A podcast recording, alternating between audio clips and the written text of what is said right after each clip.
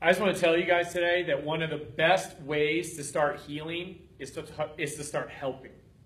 There is a cathartic process that happens in the human spirit when you start helping someone else.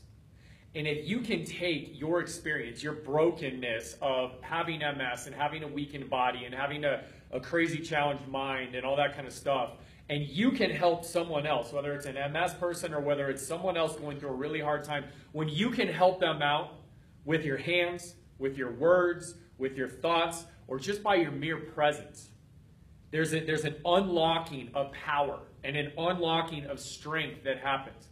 Because if you really think about it, even in your moments of weakness, you like in your moments of weakness, you have the strength to see, perceive, and go help out someone else who needs time, who needs help in their time of weakness. There's power there. There's strength there. Go help someone.